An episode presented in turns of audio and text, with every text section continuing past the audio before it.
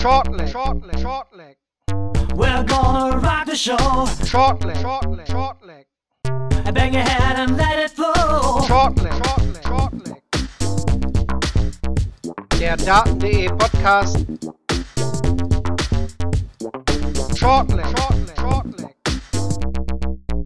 Wir kennen den dritten deutschen Starter für die PDC WM 2023. Es ist Florian Hempel, der die PDC Europe Super League 2022 gewonnen hat. Und damit herzlich willkommen zu einer weiteren Ausgabe von Shortleg, dem Daten.de Podcast. Wir analysieren heute das Geschehen der Super League 2022 und geben ein kurzes Update zum Grand Slam of Darts, der schon in Wolverhampton mittlerweile voll im Gange ist. Das alles heute mit mir, Marvin Fanboom, der seinen Daten.de-Kollegen Kevin Barth an seiner Seite begrüßt. Hallo Kevin. Hallo Marvin, gleich am Anfang so viele Zahlen und keine verwechselt. Das ist ein super Start.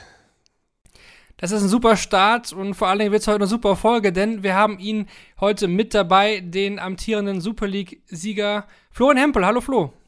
Ich grüße euch. Ja, vielen, vielen Dank äh, für die Einladung. Schön, dass ich hier sein darf und schön, dass meine Stimme wieder fit ist. Die, wir, wir werden sie beanspruchen, die nächsten. Definitiv. Schön, dass das so kurzfristig dann wieder geklappt hat. Du bist ja schon öfter hier da gewesen. Also vorstellen müssen wir dich nicht mehr, denke ich. Sollte mittlerweile jeder dich kennen. Ja, also wie schon gerade gesagt, Super League und Grand Slam sind heute unsere Hauptthemen. Bevor wir aber zur Super League kommen, schauen wir ganz am Anfang ganz kurz auf die letzten beiden Players Championship des Jahres. Da gab es auch den Grand Slam Qualifier, da blicken wir noch ganz, ganz kurz drauf, denn das hatten wir in der letzten Sendung noch nicht mit drin. Und dann klar, der Hauptpart heute zur Super League mit äh, dem aktuellen Sieger. Und äh, am Ende schauen Kevin und ich dann auch noch ein bisschen auf das Geschehen des Grand Slam of Darts. Wir nehmen heute auf am Montag, den 14. November, heißt ja, die ersten beiden Gruppenspieltage sind da schon gespielt. Wir gehen nochmal kurz die Gruppen durch. Was ist bisher passiert? Was kann noch passieren?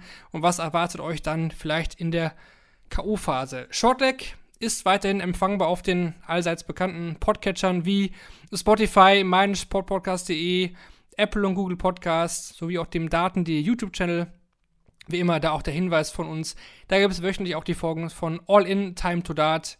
Die nehmen wir da jede Woche auf, zusammen mit dem Sportradio Deutschland. Ja, Fragen, Bewertungen, Kritik, all das am besten wie gewohnt über die Social Media Kanäle von, von Daten.de. Und wenn ihr keine Folge mehr verpassen wollt von Shortleg, könnt ihr zum Beispiel bei Spotify auch diese Glocke aktivieren. Dann werdet ihr direkt immer benachrichtigt, wenn wir eine neue Folge online gesetzt haben.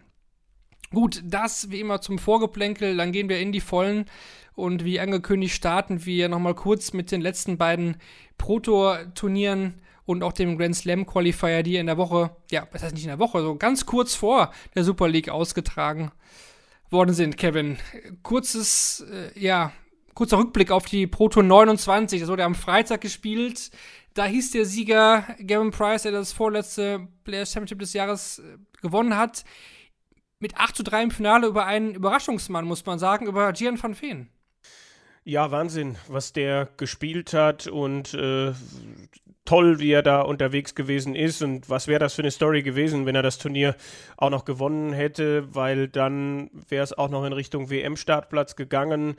So äh, muss er halt jetzt gucken, ob er den noch über andere Wege kriegt. Aber es ist beeindruckend, wenn da jemand ohne Tourkarte kommt und einfach es schafft, richtig tolle Leistungen dann auch abzurufen, in den dreistelligen Bereich zu gehen, was die Averages betrifft. Und klar, in einem Finale gegen Gavin Price kannst du absolut dann auch mal verlieren, in Anführungsstrichen.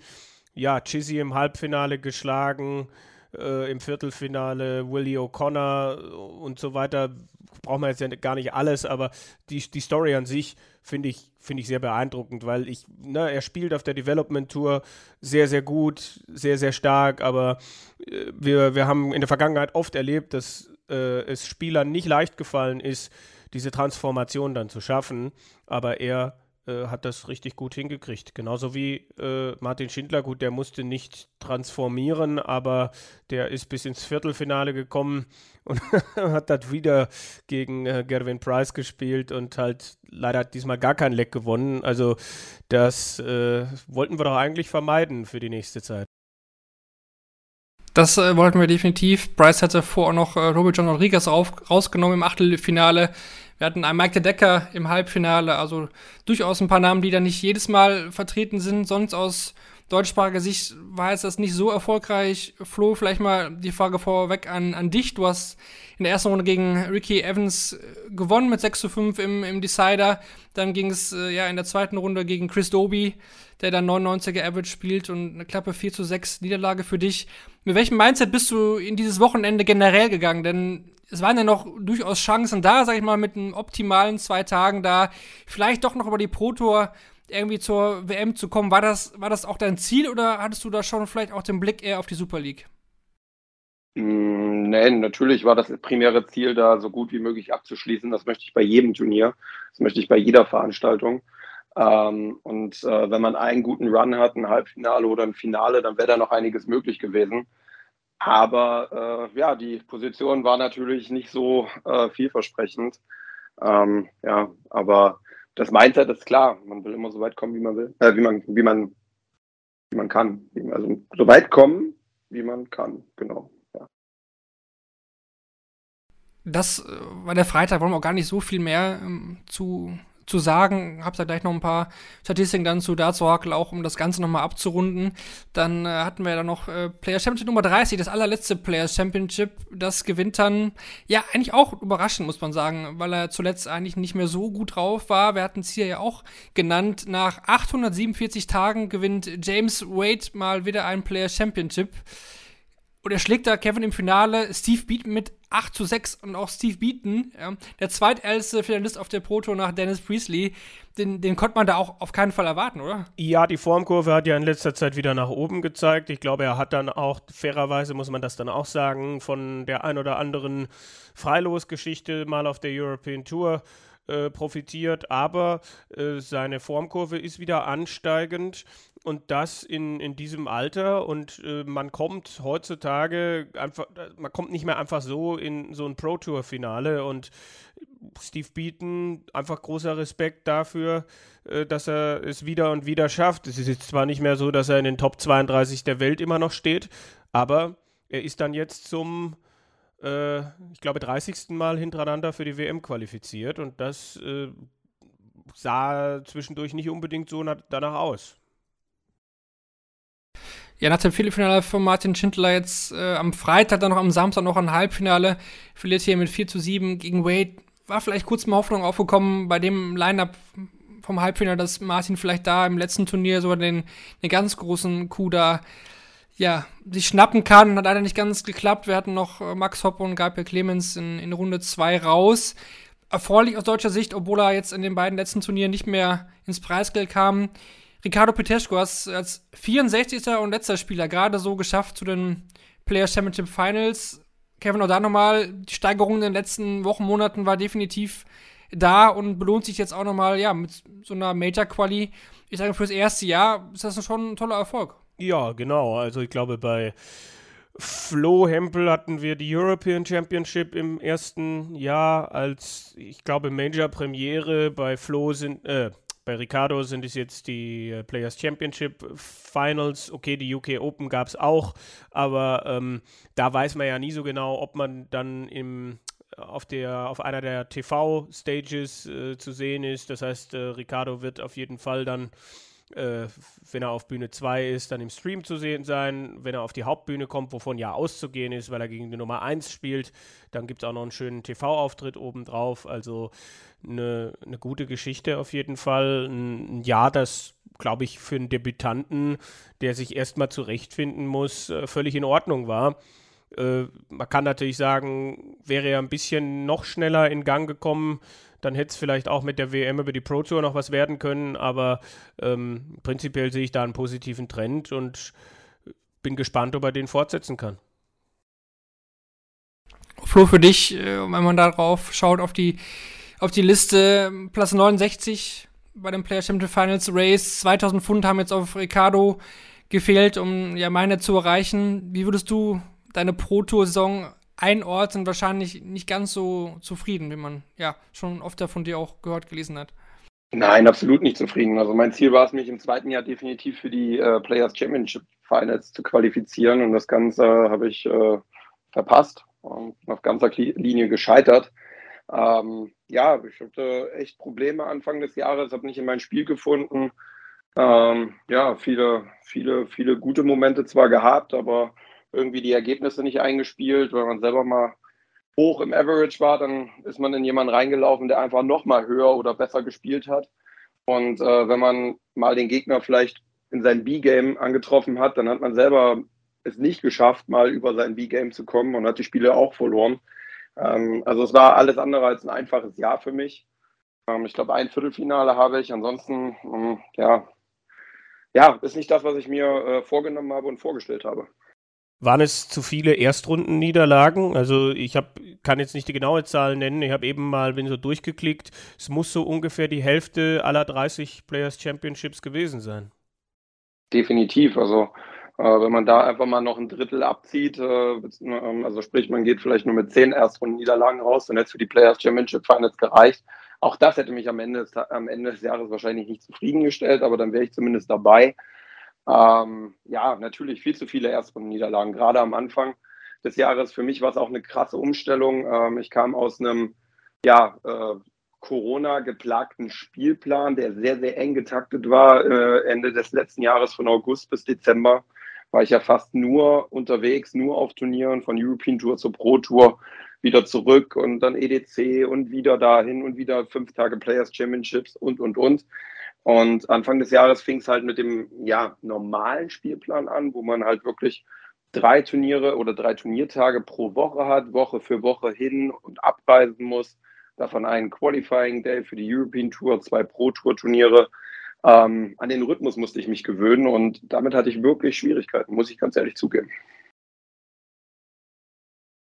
Wir hören es immer von Gaga, der eigentlich immer froh war, dass dieser alte Spielplan zurückkehrt. Der es lieber hat, so diese Wochenenden und nicht diese ganzen, ganzen ja, Super Series, die wir hatten ja im letzten Jahr, wo die Turniere so geballt waren. Also würdest du eher sagen, dass dir das eher entgegenkommt? Wir hatten jetzt auch die Super League, die ja auch an mehreren Tagen hintereinander gespielt worden ist. Ist dir das vom, vom Rhythmus her lieber als immer dieses Wochenende, Freitag, Samstag, Sonntag und dann wieder ein paar Tage Pause nach Hause und dann wieder hinfliegen?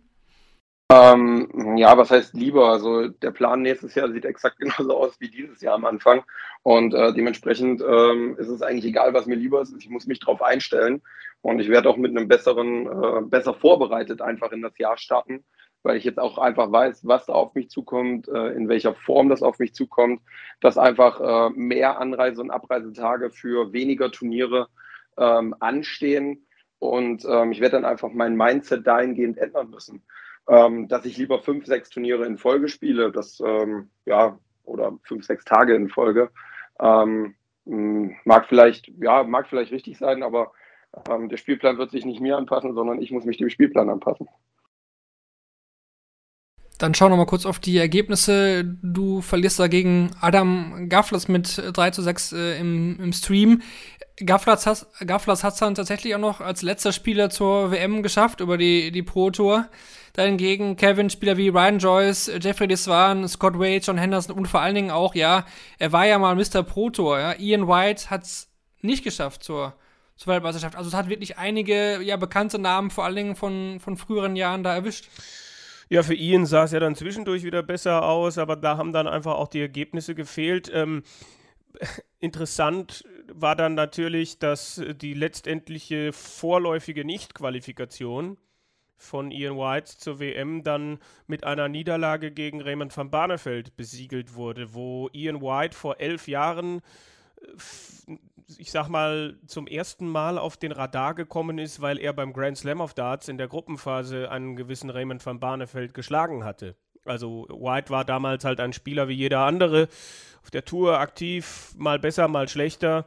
Und ich kann mich noch sehr gut erinnern, dass dieses äh, Spiel beim Grand Slam 11 gegen Barney ein erstes Ausrufezeichen im TV war und jetzt elf Jahre später läutet eine Niederlage gegen genau diesen Barney dann sein letztliches WM aus über die Pro Tour zumindest ein, wobei ich Ian White natürlich schon auch zutraue, mit seiner Erfahrung diesen PDPA Qualifier zu gewinnen.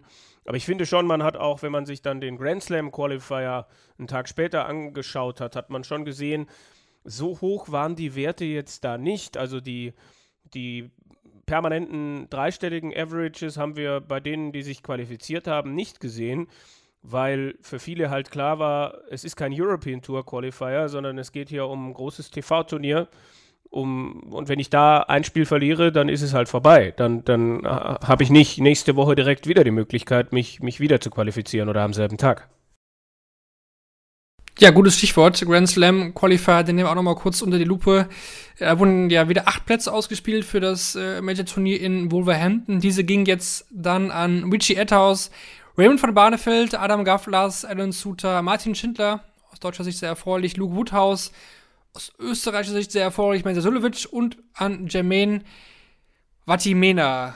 Flo, für dich war klar, das ist jetzt am Sonntag das Turnier und am Montag geht es schon weiter in Niedernhausen. Da war ja dann auch Start der Super League, also viele Stunden waren nicht dazwischen. Und hättest du dich qualifiziert, wäre nach der Super League am nächsten Tag dann auch direkt äh, der, der Grand Slam gestartet. Äh, hattest du dich da auf alle ja, Eventualitäten da auch vorbereitet, reisetechnisch?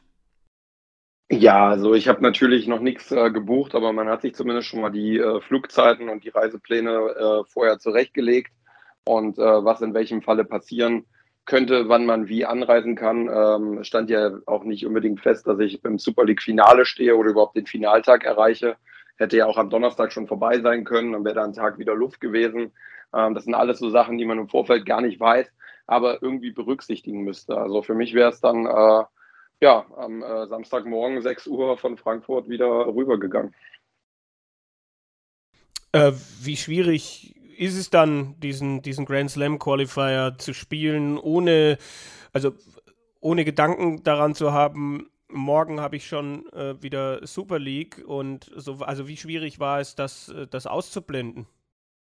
Mm, das ist gar nicht so schwierig, weil wenn man in so einem Turnier ist und startet an diesem Tag, dann hat man nicht unbedingt den nächsten Tag schon vor Augen oder darf man auch gar nicht haben. Ähm, ich habe natürlich mich auf den Qualifier konzentriert und fokussiert, habe da versucht, natürlich mich zu qualifizieren. Ähm, sonst hätte ich ja auch äh, einfach absagen können bzw. auslassen können. Und ähm, ja, äh, ob das nur im Unterbewusstsein oder im Hinterkopf stattfand, glaube ich nicht. Ähm, ich äh, wollte natürlich am liebsten alles spielen und mich für alles qualifizieren ging eigentlich auch ganz gut los. Äh, du schlägst in der ersten Runde des Qualifiers äh, Rusty J. Rodriguez mit 5 äh, zu 4 im Decider. Dann, ja, eigentlich auch ein gutes Spiel. 98 Average, dann die 3 zu 5 Niederlage gegen Luke Woodhouse, der sich am Ende dann auch qualifiziert, der dann noch äh, Danny Baggage schlägt und auch Gabriel Clemens, Kevin die Qualifikanten hatte ich gerade genannt. Bali natürlich wieder durchgekommen, muss man sagen. Das, ähm, der Qualifier scheint ihm auch irgendwie zu liegen. Bei Gaga hat es dann dieses Mal nicht gereicht, der vorher eigentlich immer durchkam. Auch hier 3 zu 0 geführt im finalen Spiel gegen Luke Woodhouse. Ja, kassiert dann 5 Lecks in Serie und verliert dann mit 3 zu 5. Aber ja, Martin Schindler hat es dafür geschafft, aus deutscher Sicht. Ähm, die Zeitler gegen Mike de Decker war ein wackeliges Ding, aber hat es am Ende gereicht und auch für Menzo Sulovic. Da, kon da, konnte man auch nicht so mit rechnen, oder? Dass Menzo jetzt äh, den Qualifier hier übersteht, schaut man sich nochmal da die Ergebnisse an von, von Mensur. Da hat man ein 5 zu 4 über Kevin Burness, sicherlich ein Spiel, was man gewinnen kann, auch äh, gegen Brian Rahman mit 5 zu 1 auch ziemlich ungefährdet. Und dann, ja, gegen Steve Lenn, der zuletzt die Tage davor eigentlich auch okay unterwegs war, dann auch ein knappes 5 zu 4 am Ende für die erfolgreiche Quali. Ja, ist ja genau das auch bei Mensur, ne? Also das sind jetzt halt Werte auch gewesen. Man muss ja nicht immer auf die Zahlen gucken, aber ich finde halt schon, wenn man sich das anguckt, äh, erstes Spiel, äh, gewinnt er hier, wie du gesagt hast, gegen Kevin Burness. Okay, die 95, dann ist es aber auch runtergegangen auf 86, dann wieder 93. Also mh, mm, er ist, er ist durchgekommen und genau das hat am Ende natürlich gezählt. Aber ja, er war jetzt in letzter Zeit nicht unbedingt der Quali-Spezialist. Es gab Zeiten, wo das richtig gut funktioniert hat, auch auf der European Tour. Aber halt dann in letzter Zeit nicht mehr, was natürlich zur, zur Formentwicklung gepasst hat. Auf der anderen Seite konnte man ja durchaus wieder gewissen Aufwärtstrend bei Menso erkennen und er hat jetzt andere Darts und er hätte diesen Wechsel nicht gemacht, wenn er es nicht dann nicht nochmal, äh, doch nochmal wissen wollen würde. Also so sehe ich das. Und ja, er, er, ist durchgekommen. Ich kann mich auch erinnern, dass, er, dass es Jahre gab, wo er den Grand Slam Qualifier dann gar nicht gespielt hat. Vielleicht auch, weil er gedacht hat, er sei schon qualifiziert. Will ich nicht ausschließen. Ähm, aber schön, dass er dabei war und sich dann jetzt belohnt hat und durchgekommen ist. Und äh, gerade für jemanden, der dann neue Darts hat, der sich dann für die Zukunft nochmal was vorgenommen hat, ist so ein Turnier mit drei Gruppenspielen mit Sicherheit eine gute Gelegenheit, äh, um dann nochmal Rhythmus zu kriegen, um sich nochmal einzuspielen, um äh, einfach nochmal äh, vielleicht einen Schritt in die richtige Richtung machen zu können. Nochmal zu Gaga, der hat äh, alle 13 Spiele vorher gewonnen im, im Grand Slam Qualifier, jetzt dann die erste Niederlage. Martin Schindler hat es auch jetzt zum dritten Mal geschafft über, die, über den Grand Slam Qualifier nach Wolverhampton. Und Mentor ist der erste Österreicher, der es geschafft hat, über diesen Qualifier sich zu qualifizieren. Hm. Über andere Wege hatten das ja schon mal er selbst natürlich und auch Robert John Rodriguez geschafft. Einige große Namen natürlich auch wie jedes Jahr hier hängen geblieben. Zum Beispiel Stephen Bunting, James Wade, Vincent van der Voort, Dimitri Vandenberg oder Jose de Sousa, alle nicht mit dabei. Natürlich hat es auch ja, Player Championship Sieger getroffen, wie jedes Jahr. Danny Jansen zum Beispiel da nochmal vielleicht abschließend, Kevin, die Frage, wir haben jetzt hier acht Plätze ausgespielt, es sind wieder Player Championship-Sieger auf der Strecke geblieben. Das ist eigentlich die, ja, die Diskussion, die man jedes Jahr führt. Sollte man nicht lieber erst alle Player Championship-Sieger damit reinnehmen und diesen Qualifier eigentlich, ja, ein bisschen reduzieren oder, oder vielleicht sogar ganz abschaffen, wenn man genug Plätze über die Sieger hat. Es werden ja die ganzen ihr, ihr, wisst ja wahrscheinlich, die ganzen äh, Major-Finalisten und Sieger eingeladen, dann New Pinto-Gewinner und so weiter. Jetzt ist der Cut äh, bei Rob Cross ja sauber durchgelaufen, der zwei Player Championships gewonnen hat. Leute wie Brandon Dolan zum Beispiel, aber auch nicht mit dabei. Ne? Wie, siehst, wie siehst du diesen Qualifier? Ähm, also ich finde es schon ein bisschen problematisch, wenn ein Viertel der Startplätze über einen offenen Qualifier ausgespielt werden. Da ist mir zu viel Zufall drin. Ich habe kein Problem mit einem Qualifier, aber ich könnte auch damit leben, wenn es am Ende nur vier Plätze sind und noch mehr Turniersieger da reinrutschen würden oder wenn man irgendwie nochmal eine Nachrückerrangliste bilden würde, wo dann vielleicht auch äh, berücksichtigt wird, wer zum Beispiel besonders viele große Halbfinals erreicht hat. Ich glaube, da ist James Wade besonders ähm, unglücklich gescheitert, weil er ja dann doch in dem Bereich gut unterwegs war. Vielleicht ist das nochmal eine Variante. Äh, Qualifier, ja, aber bitte nicht acht Plätze. Aber da scheint es ja ein Agreement zu geben zwischen der PDC und der PDPA und äh, solche Dinge ändern sich nicht von heute auf morgen. Äh, das, was man jetzt geändert hat und beizubehalten scheint, ist ja die Tatsache, dass man unter sich bleibt, dass die PDC unter sich bleibt, dass keine WDF oder andere Verbände dabei sind äh, und dass man dann halt lieber äh, einen Asian Tour Champion und jemanden aus Nordamerika und so weiter dabei haben will. Für mich hat der Grand Slam dadurch jetzt aber nicht an äh, Strahlkraft oder sowas verloren. Also ich finde es nach wie vor ein sehr interessantes Turnier, gerade auch mit dem Gruppenmodus und so weiter. Genau, würde ich jetzt sagen, belassen wir es auch zu dem Zeitpunkt dabei zum Grand Slam, dann später nochmal mehr zum aktuellen Geschehen zu den ersten beiden Gruppenspieltagen. Jetzt kommen wir aber erstmal zur Super League. Wenn wir den Sieger schon hier haben, dann müssen wir natürlich auch ausführlich über die Super League sprechen. PDC Europe Super League in Niedernhausen. Flo, du bist der Sieger dieses Jahres, bedeutet natürlich die WM-Quali, was ja eigentlich über allem steht letztes Jahr noch die bittere, bittere Niederlage im Finale und jetzt dann ja auch ja, anstrengende Tage hinter dir und man hat ja auch gemerkt und gesehen, was da alles an dir abgefallen ist nach dem Sieg. Jetzt mit ein bisschen Abstand, wie blickst du auf die Tage in Niederhausen zurück? Ja, immer noch positiv. Ich habe immer noch gewonnen. also, ähm, ich äh, bin immer noch happy natürlich, dass ich den Sieg einfangen konnte und wie du schon sagst, da ist nachdem der Matchstart reingefallen ist, so viel Druck abgefallen. Ähm, echt kein, kein so gutes Jahr gespielt und ähm, ja, viel kämpfen müssen, ka kaum Qualis geschafft, äh, weder European Tour noch irgendwelche anderen Qualis. Und ähm, ja, ähm, wenn man letztes Jahr eine relativ gute WM gespielt hat äh, und äh, dieses Jahr in den letzten Monaten, egal wo man ist, ob auf dem Turnier oder auf dem Event, immer wieder gefragt wird, ob man schon für die WM qualifiziert ist und jedes Mal Nein sagen muss, äh, wird man ähm, ja nicht, nicht nur, dass die Antwort Nein nicht schön ist, sondern wird man auch immer wieder daran erinnert, wie, wie schwierig dieses Jahr ist und äh, wie gern man doch Ja sagen würde. Und ähm, ja, dann diese fünf Tage voller Darts, Anstrengung, ja, das hat einfach echt viel, viel, viel abverlangt.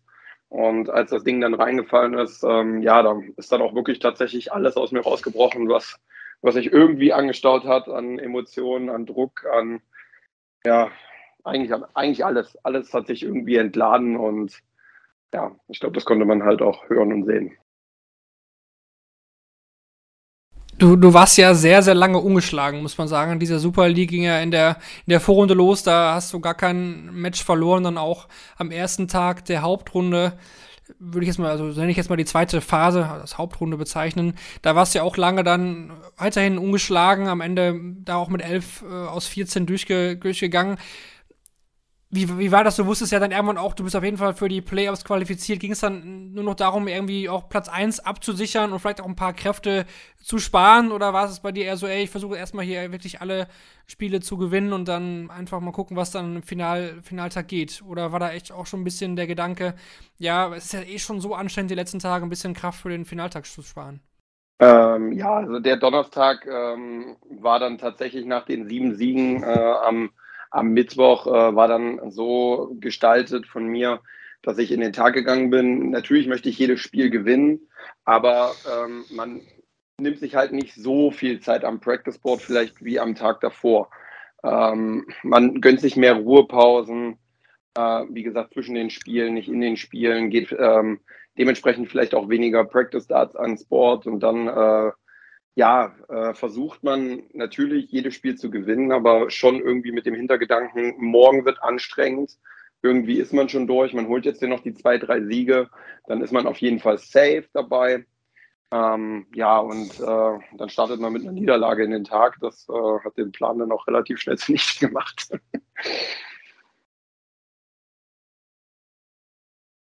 dann, dann gehst du in, in den Finaltag rein, acht Spieler waren da noch über. Wir kommen gleich nochmal zu den, zu den ersten Phasen, aber ich denke mal jetzt vielleicht am Anfang erstmal ja, über diesen Finaltag, da geht es ja um alles, ne? Alles, alles, was die Tage zuvor passiert ist, wurde gelöscht.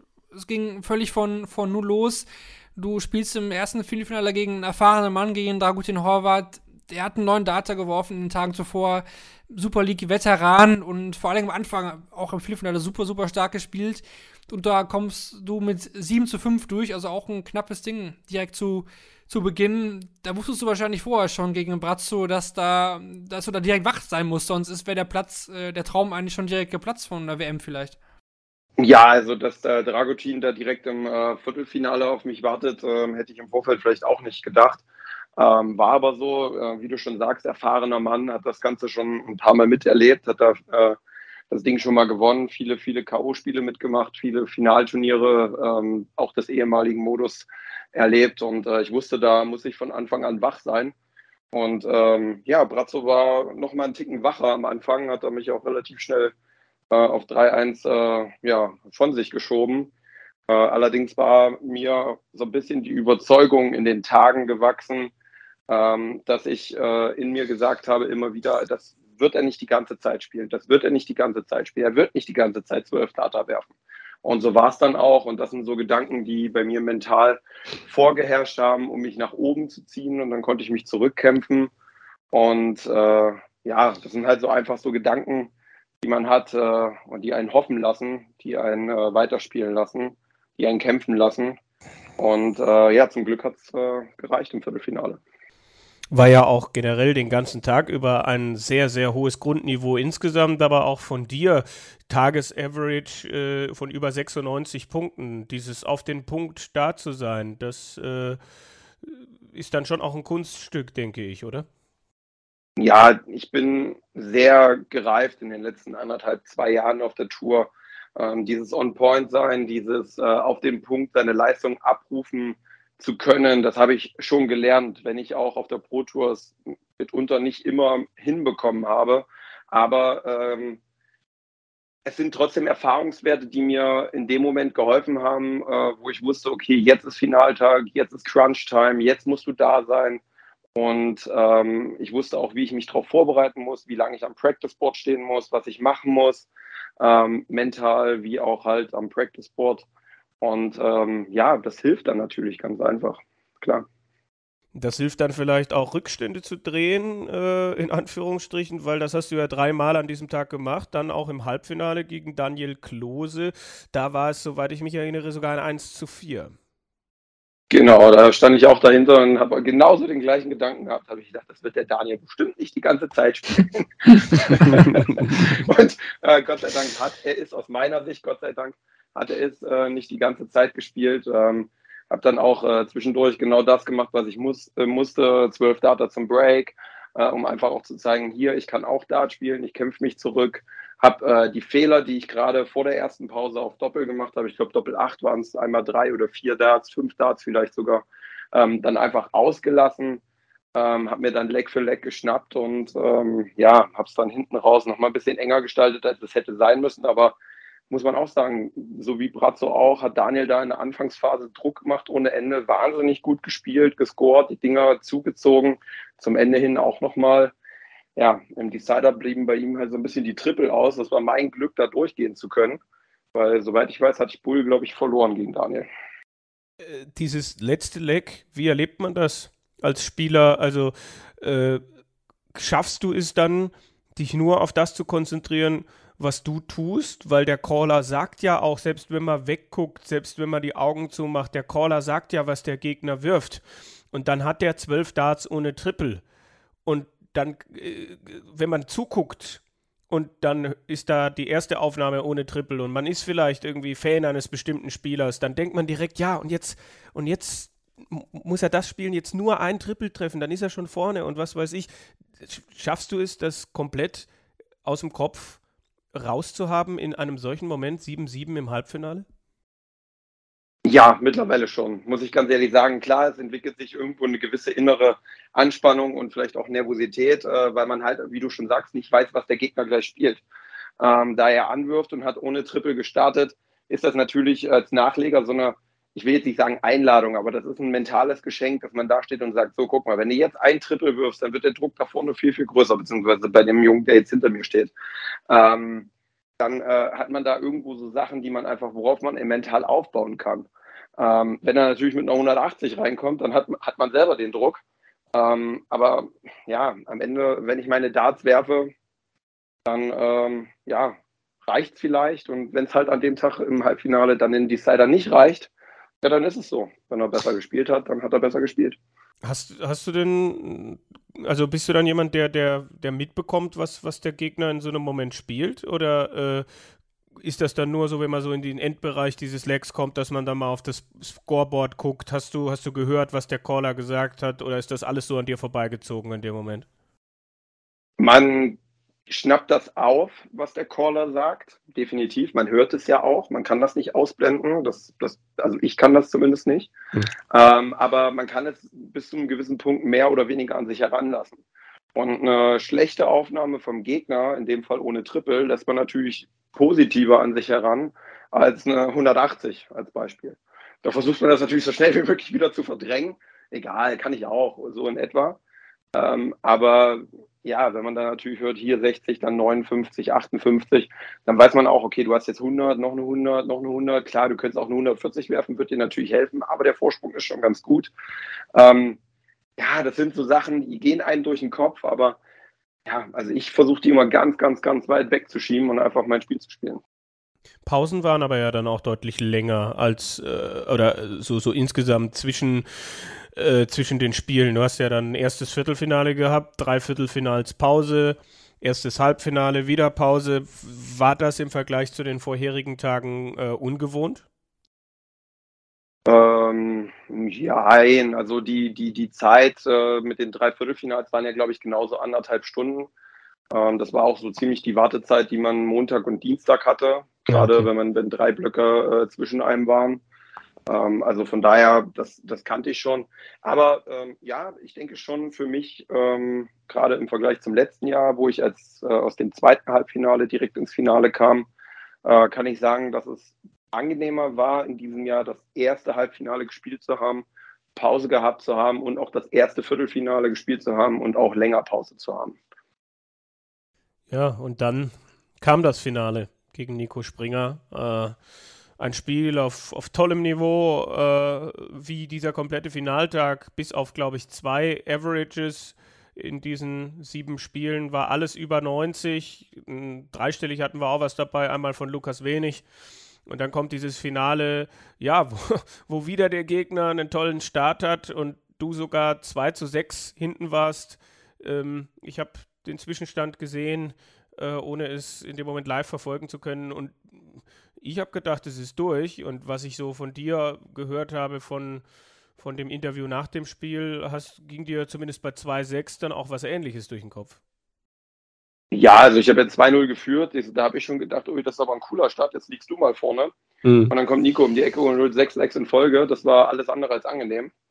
Ähm, und ja, natürlich, ich habe da auch gedacht in dem Moment, puh, das wird jetzt schwer. Wenn er das durchzieht, dann äh, habe ich ein Problem. Ähm, aber ich habe mich dann einfach komplett auf mich selber konzentriert, fokussiert, alles weggelassen, komplette Emotionen weggelassen, habe äh, mich einfach nur auf mich konzentriert, laufen lassen, habe gedacht, komm, du kannst ihn nur, du kannst ihn nur unter Druck setzen, indem du einfach alles triffst, was irgendwie geht. Ähm, ich hatte dann eine echt eine gute Höhe, gerade im Scoring auf der Triple 20. Ähm, die Doppel kamen dann Gott sei Dank zum richtigen Moment, ja, und ähm, das hat dann natürlich geholfen, das Spiel zu drehen. Zwölf Data war da ja auch in einem bestimmten Moment äh, entscheidend, äh, um ihn da zu breaken. Äh, ich glaube, das müsste 7-8. Ja, genau. 7-8 mhm. irgendwie sowas gewesen sein. Ja, das war äh, die 81 Bester. Genau, das war auch so, wo ich gesagt habe, jetzt habe ich ihn unter Druck gesetzt. Wenn du jetzt genau in diesem Moment da bist und dich jetzt einfach mal für dein Spiel belohnst und das jetzt einfach wegnimmst, dann ist doch alles gut. Dann, dann führst du hier auf einmal. Dann ist alles wieder offen, dann stehst du auf einmal vorne und kannst das hier jetzt nicht entspannt nach Hause spielen. Ist es ja auch nicht, war auch alles andere als entspannt das Finale. Aber ähm, es war natürlich irgendwo ein bisschen Balsam für die mentale Seele.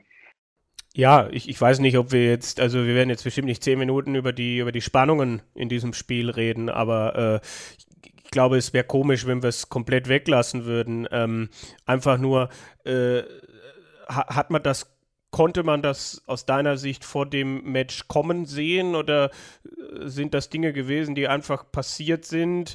Das eine kommt zum anderen und dann ist man in dieser Situation und, und muss irgendwie damit umgehen? Ja, also zu den emotionalen äh, Spannungen oder zu den Nicklichkeiten da auf der Bühne habe ich nach dem Spiel ja schon was gesagt. Und da will ich jetzt auch gar nicht groß eingehen. Ähm, ich glaube, das hat sich einfach aufgrund ja, der Situation, äh, es ging um viel für uns beide. Für uns beide ging es um sehr viel. Ähm, es war ein Finale, äh, einfach hochgeschaukelt aus Kleinigkeiten, eigentlich aus nichts hochgeschaukelt. Und ähm, ich habe mich da ein bisschen gestört gefühlt. Er hat sich gestört gefühlt. Ähm, ja, und äh, dann hat sich das hochgeschaukelt. Ich habe mir das Spiel jetzt auch gestern Abend nochmal mit ein bisschen Abstand in voller Länge angeguckt. Ähm, und äh, ich finde, glaube ich, nach dem 2 zu 6 haben wir es eine Weile laufen lassen. Dann gab es nochmal irgendwie Kleinigkeiten zum Ende hin wieder laufen lassen. Ähm, also jetzt von außen betrachtet, ähm, fand ich, äh, es hat sich ein bisschen schlimmer angefühlt, als es von außen aussah. Ja. Ja, äh, also ich persönlich bin da jetzt einfach, äh, na, solche Dinge passieren. Äh, fand es natürlich interessant, wie die Meinungen dann einfach auseinandergehen, wie das verschiedene Leute erlebt haben, dass es Leute gab, die gesagt haben, der eine war doch viel schlimmer als der andere und umgekehrt und dann welche gesagt haben, bis heute fand ich den Hempel ja sympathisch, aber jetzt, also es ist ganz, ganz interessant. Äh, 100 Menschen haben dasselbe Spiel gesehen, aber jeder, jeder sagt was anderes. Also das Einzige, was mich jetzt gestört hat, in Anführungsstrichen gestört, ich konnte ruhig schlafen, alles gut, war die Geschichte, wo ich so denke, wenn ein Spiel aus ist, dann sollte ich halt jemandem die Hand schütteln. Und dann, äh, das ist so das Einzige, was ich jetzt so sehe. Aber äh, ich bin jetzt nicht derjenige, der, der dich jetzt nochmal danach fragen muss. Das ist meine, meine Einschätzung, dass ich es schade fand, dass es keinen Handshake gegeben hat. Äh, aber ich weiß ja, dass ihr alles soweit mir bekannt irgendwie, dass ihr nochmal gesprochen habt und, und äh, ausgeräumt wurde, was, was man ausräumen konnte. So. Also bisher wurde noch nicht gesprochen. Ach so, ähm, okay. Ähm, muss, ich ganz, muss ich jetzt mal äh, klar dazu sagen, dass äh, äh, bisher äh, da noch nicht irgendwie ein Gespräch zwischen mir und Nico stattgefunden hat. Ähm, sicherlich das mit dem Handshake, äh, das war sicherlich alles äh, sehr, sehr unglücklich gelaufen. Ich habe heute einen Beitrag von Nico gesehen. Er fühlte sich von meiner Reaktion, von meinem Jubel provoziert. In der Hinsicht möchte ich auch einfach sagen, okay, sorry, das war in keinster Weise meine Absicht. Da ist einfach so viel Druck, so viel Emotionen von mir abgefallen, dass ich es einfach rauslassen musste. Ich, ich ähm, ja, wie jeder weiß, ich komme vom Handball. Ich, ich, ich, kann auch, ich kann auch ein bisschen äh, emotionaler werden und ähm, ja, dem, wie ich die Situation wahrgenommen habe, ich äh, bin dann da hinten von den Boards gekommen, wollte hin, das Nico zu den Schreibern hin und dann sind wir uns irgendwie nicht mehr äh, über den Weg gelaufen. Ähm, sicherlich unglücklich. Ich hätte ihm gern die Hand gegeben. Er hätte mir vielleicht auch gern die Hand gegeben. Hätte ich nicht so ausführlich gejubelt. Ähm, ja, nach so einem emotional aufgeladenen äh, Finale kein schönes Ende, in keinster Weise. Ich bin auch immer pro Handshake, aber ähm, dass da irgendwas äh, gesprochen wurde, äh, persönlich oder, oder, oder, äh, ist definitiv nicht der Fall. Ja, es hörte sich jetzt für mich, der irgendwie nur das Interview nach dem Spiel dann noch gehört, gesehen hat, äh, hört es sich so an, dass ihr irgendwie äh, hinter der Bühne nochmal kurz irgendwie gesprochen habt oder sowas. Äh, aber ich wollte da jetzt auch nicht irgendwie äh, zu tief oder was weiß ich äh, einsteigen. Ja, also er hatte ja auch jetzt offiziell gratuliert, auch wenn es halt über schriftlichen Wege war, ne? Über Social Media. Du hattest ihn ja auch auf Instagram unter ein paar Posts oder zumindest einen, den ich gesehen habe, auch verteidigt. Äh, ja, Social Media ist da natürlich auch, äh, wie Kevin auch schon gesagt hat, da gehen die Meinungen sehr weit auseinander, da bilden sich schnell zwei, zwei Lager. Der eine sagt, ja, Handshake muss immer sein, der andere, ja, der hat den einmal provoziert. Ähm, ja, ich denke, du hast alles dazu gesagt. Ne? Ich glaube, diese Tage in, in Niedernhausen waren super cool, auch für uns als Berichterstatter da wünscht man sich natürlich vielleicht äh, ein anderes Ende, dass sich da alle fair gratulieren und so weiter. Ähm, aber ja, es waren super viele Emotionen drin. Äh, man spricht über das Finale, ist auch für den Dartsport ja auch nicht so verkehrt. Und äh, solange sich am Ende alle in die Augen schauen können, dann in der Zukunft, denke ich, äh, ja, sollten wir es in diesem Bereich zumindest dann auch belassen, was das Finale und dem Verlauf bzw. Den, den Ausgang dann angeht blicken wir noch mal so ein bisschen auch zurück. Es waren ja 24 Spieler mit dabei, wir hatten jetzt schon ein paar genannt. Flo, du warst im Finale gegen Nico Springer. Da muss man auch noch mal absolut sagen, Kevin, also das soll jetzt hier auch gar nicht untergehen. Wir hatten ihn ja auch hier schon zu Gast. Eine sehr interessante Folge, hört da gerne noch mal rein. Anfang des Jahres war das der hat auch ein super, super Turnier gespielt. Ne? Ja. Ne? Also hier waren einige Tourkarter mit dabei, aber er hat eigentlich von Anfang an auch gezeigt, wir hatten es ja in der Vorschau auch gesagt, dass wir die Tourkartler eigentlich plus Lukas Wenig, plus Nico Springer da sehr, sehr weit vorne sehen und das hat er absolut äh, bewiesen, stark Airbuds aufgelegt und er hätte dieses Finale, wie Flo auch gesagt hat, durchaus auch gewinnen können. Ja, also es ist halt das eine, jemanden auf dem Zettel zu haben und das andere, wenn das ein Spieler ist, der, ja, weiß Gott auch nicht jedes Turnier spielt, der sagt, erst kommt die Ausbildung, aber es dann halt trotzdem geschafft hat, hart zu trainieren und auf der anderen Seite sagen Spieler halt oft, ich habe so viel trainiert, ich habe so hart trainiert, aber wo du halt auch nicht weißt, wie ist das dann, wenn, wenn die Wettkampfpraxis in letzter Zeit auf diesem Niveau gar nicht so sehr da war. Aber er hat es halt einfach geschafft, äh, auf dem Punkt auch da zu sein. Und, und auch in seinen Gruppen dann einfach auch, äh, ich sag mal, einsam seine Kreise letztlich gezogen und dann äh, auch einen, einen, tollen Finaltag gespielt. Also immer wieder auch Lösungen gefunden, äh, Lukas Wenig da auszubremsen, wie der im Viertelfinale unterwegs war und den dann im Halbfinale zu stoppen, das ist die eine Geschichte. Und äh, auch Ricardo Pietreczko dann im, im Viertelfinale zu kriegen, das war Sicherheit jetzt auch nicht das, das Dankbarste, was du da, ja, wer war dankbar? Also so kann man das ja vielleicht nicht sagen, aber äh, einen Tourcard-Holder zu kriegen, wenn du, wenn du deine Gruppe gewonnen hast. In die Richtung wollte ich, wollte ich gehen. Also ich glaube, Nico hat viel Werbung für sich selber gemacht, viel Potenzial gezeigt und äh, mit Sicherheit gehört er zu denjenigen, bei denen man sich wünscht, dass der Zeitpunkt, bei dem er sagt, ich gehe auf die Tour, ich versuche alles für diese Karte, dass dieser Zeitpunkt nicht mehr weit weg ist. Das hoffe ich und wenn es anders ist, werde ich nicht derjenige sein, der, der laut blökt und sich beschwert, weil äh, es ist sein Leben, es ist seine Karriere, aber er hat sehr viel Spaß gemacht die letzten Tage auf jeden Fall. Es gibt ja auch noch den, den West, äh, Western Qualifier. Vielleicht spielt er ihn, ich weiß es nicht. Äh, da liegen mir ja noch keine Infos vor. Können wir vielleicht nochmal in Erfahrung bringen.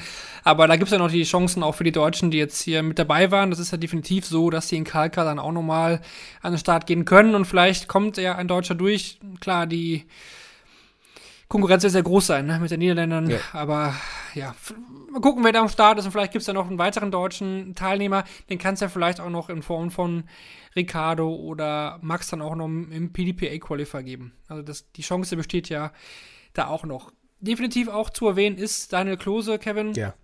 Auch der hat über die Tage hinweg äh, definitiv imponiert. Auch den hatten wir ja auch hier genannt, hat auch eine starke äh, Modus Super Series zuletzt gespielt und äh, hat ja auch in der Super League schon mal, jetzt abgesehen vom letzten Jahr, wo er ja überraschenderweise schon in der ersten Phase ausgeschieden ist, mhm. ähm, auch schon mal stark performt. Und wir hatten ja auch schon das Spiel jetzt gegen, gegen Flo im Halbfinale genannt. Ne? Auch da geht's in den Decider. Ähm, da reicht dann Flo jetzt ein 16-Data aber auch der macht, macht eine tolle Entwicklung hin. Also sehr, sehr steady finde ich ihn vor allem. Also er kommt, äh, klar, hat auch mal Averages, die der weit nach oben gehen, aber für mich ist er so sehr, sehr konstant unterwegs. Man weiß eigentlich so ein bisschen, was man von bekommt, so ein bisschen 90, ein bisschen plus drüber, ein bisschen drunter. Mhm. Aber da sind nie so Ausraster nach unten mit dabei. Ja, äh, ich glaube, das ist eine tolle Entwicklung, also die dann auch dieses Jahr, man hat auf der, in der Q-School hat man den ein oder anderen Run gesehen, in der Challenge Tour gab es äh, tolle Momente von ihm, äh, in der Super Series und jetzt halt auch in der Super League, also und auch da, das dann in der, in dem Moment halt auch abzurufen, in den Tagen, wo es darum geht, sich vielleicht nicht zu sehr verrückt machen zu lassen, okay, bei, bei, bei 7-7 gegen Flo, da hat er vielleicht dann doch ein bisschen zu sehr nachgedacht und dann hast du die erste Aufnahme ohne Triple und der Gegner trifft einen Triple und dann denkst du, ja, jetzt sollte schon was kommen und dann kommt halt nichts, dann kommt halt zwölf Darts lang nichts. Das ähm, da geht dann eins zum anderen, denke ich. Aber ja, er hat auch für sich viel Werbung gemacht und ist äh, auch jemand gewesen. Ne? Man hat ihn auf dem Zettel gehabt, aber der muss dann halt auch erstmal abliefern. Und er hat es getan. Ich glaube, jemanden, den wir gar nicht so sehr auf dem Zettel hatten, wenn wir mal auf die Viertelfinalisten gucken, war dann schon ähm, äh, René Adams, der gerade in der Hauptrunde viel richtig gemacht hat, ähm, dann sich brutal gesteigert hat und auch im Viertelfinale nicht so weit weg war. Äh, ja, 5 zu 7, da gab es halt ein, zwei Momente, wo dann Daniel Klose auch äh, starke Finishes äh, ausgepackt hat, eine 72 und eine 86, äh, die dann auf dem Bull dann auch, die haben das Spiel dann letztlich für ihn dann entschieden.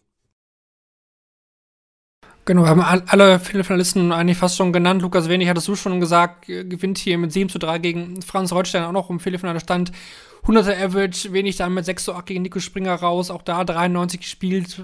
Zu Lukas Wenig haben wir auch schon so oft hier viele Worte verloren. Für mich ein Spieler, der absolut auf die Tour gehört, der hoffentlich in Kalka sich dann diese Tourkarte erspielt. Ähm, ja, er zeigt immer wieder, hat ja auch schon auf seinem Players Championship teilgenommen, ist er nachgerückt. Also da, da ist Potenzial da, hat er hier auch angedeutet und hätte auch gut und gerne auch das Halbfinale gewinnen können und im Finale stehen können. Also man kann, glaube ich, Flo ist insgesamt, wenn man jetzt so auch den Finaltag sieht, und Kevin hat es ja auch schon gesagt, das Niveau war wirklich sehr, sehr hoch, aber eigentlich von, von Anfang an, ja, eigentlich vom, von Tag 1 an.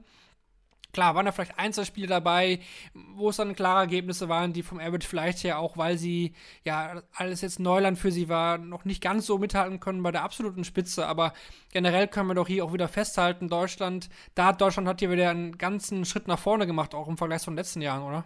Ja, da, ja. Äh, Ach so, Entschuldigung. Sorry, ich war gerade irgendwie beantwortet. Ja, ja Flo, genau, genau. Ja, ja, ja, ja, Entschuldigung. Ja, ich habe ich habe ich hab nicht zugehört. Nein, nein, nein, nein, ich habe einfach nicht okay. zugehört. Okay. okay, alles klar. Ähm, ja, also man muss sagen, da waren wirklich, wirklich tolle, tolle ähm, Spiele und auch Spieler dabei. Gerade ähm, von den Wildcards, äh, die neu dabei waren, äh, kann man ja zum Beispiel mal David Schlichting hervorheben, der knapp, knapp am, am, am Finaltag vorbeigerutscht ist, aber auch Marvin Koch, der bei mir in der Gruppe war, der tolle Spiele gezeigt hat und äh, ja, da auch wirklich ähm, ja, einfach wahnsinnig gut gekämpft hat. Also da sind wirklich äh, tolle Spieler, tolle Spiele entstanden ähm, und es ist auch wirklich alles andere als einfach, dann äh, ja, in so ein Haifischbecken zu geworfen zu werden, da zurechtzukommen und dann äh, weiterzukommen. Und ähm, ich glaube, das Niveau steigt und steigt. Und äh, das wird sich hoffentlich äh, bald auch im internationalen Vergleich dann mehr und mehr herauskristallisieren. Ja, gerade ein David, ne? Also der, der, ja. die, die Entwicklung einfach äh, kaum ein Spiel unter 80, okay, ich glaube auch keins über 90, aber einfach. Doch, doch, ging nicht. ja, ja, ja, weißt du, das Problem ist, äh, wenn du dann, ähm, äh, ich hatte dann einen Tag die Berichterstattung und wenn dann äh, der zweite Tag dazukommt, sei es in der ersten Runde oder in der Hauptrunde, äh, gingen die Ergebnisse bei, bei Dart Connect so durcheinander.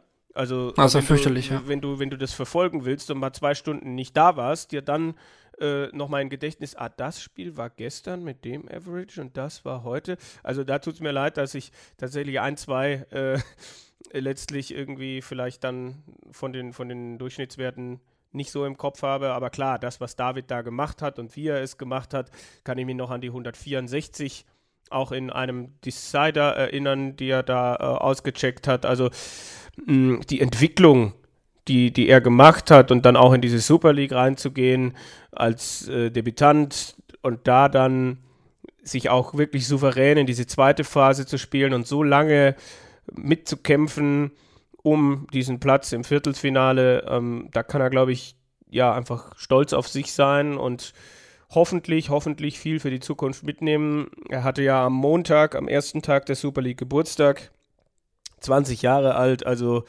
da ist noch so viel möglich. Ähm, auch an Marcel Gerdon habe ich zwischendurch gedacht, Mensch, äh, der sollte doch eigentlich besser dastehen als seine Tabellenplatzierung. Da gab es auch einige gute Spiele, wo ich dann gedacht habe, äh, auch da hoffe ich, dass er, dass er dran bleibt, dass er dabei bleibt. Ich habe nochmal geschaut, ich habe jetzt auf die schnelle einen 97er Average gefunden. Flo, du kannst dich gut erinnern, was gegen dich war. Äh, ja, am genau. Dienstag, du hast äh, 6 zu 3 gewonnen das Spiel, du hast 98 gespielt, David 97. Ähm, ja, wir hatten ihn in der Vorschau hier und wir können sagen, so schlecht, äh, so ein schlechtes Oben hier in den Podcast zu kommen, ist es ja gar nicht, wie wir immer denken, dass es danach bei den Spielern nicht so gut läuft, äh, weil bei Martin dann vielleicht ein Wochenende mal nicht so gut lief nach dem, wie wir Martin Schindler hier hatten. Nee, absolut. Also David Schlechtsing für mich auch, ähm, ja, mit die positivste Überraschung. Kevin hat auch in der Einnahmen genannt, sehe ich genauso. Der hat ja auch gesagt, diese, diese neuen Darts oder den neuen Barrel, der da spielt, der, der liegt ihm verdammt gut, hat er gezeigt, definitiv. Hauptrunde war da wirklich, wirklich gut. Hatte da wie Florian Hempel am Ende elf Siege auf der Habenseite in der Hauptrunde Gruppe A. Lukas Wenig da weitergekommen, Ricardo Peteschko. Da hatten wir dann schon eine deutliche Lücke auch zu Nico Kurz. Der hatte dann sechs Siege, Marcel Gerdon vier und Kai Gott hat zwei und Max Hopp drei. Kevin, wenn wir zu den Verlierern vielleicht auch ein bisschen kommen, die müssen wir natürlich auch dann auch nennen. Max wird sicherlich selbst enttäuscht sein. Ähm, er musste eigentlich schon in der ersten Phase ein bisschen kämpfen. Nach Tag 1 sah das ja auch nicht so gut aus. Mhm. Ähm, Hat es dann noch geschafft, aber nur drei Siege in der zweiten Turnierphase und am Ende auch ja, ein paar erschreckende Leistungen mit dabei. Ja, muss man, muss man festhalten, dass das absolut nicht seine Ansprüche sein können. Nein, da war kein, also in der Hauptrunde war da kein Average besser als 85 dabei es tut mir leid, dass ich da mich immer so an den Zahlen entlang hangel, aber äh, ne, 72 war, glaube ich, das Schlechteste in dem Bereich. Äh, und das ist schon heftig, gerade wenn wir sehen, wie die Entwicklung eigentlich zuletzt wieder war, dass es in die richtige Richtung ging. Flo Hempel wird sich erinnern an den Players Championship Sonntag, wo er dann 1 zu 6 gegen Max äh, so ein bisschen unter die Räder gekommen war, der, der dann explodiert ist. Also das Vermögen und die die Möglichkeiten sind ja nach wie vor da.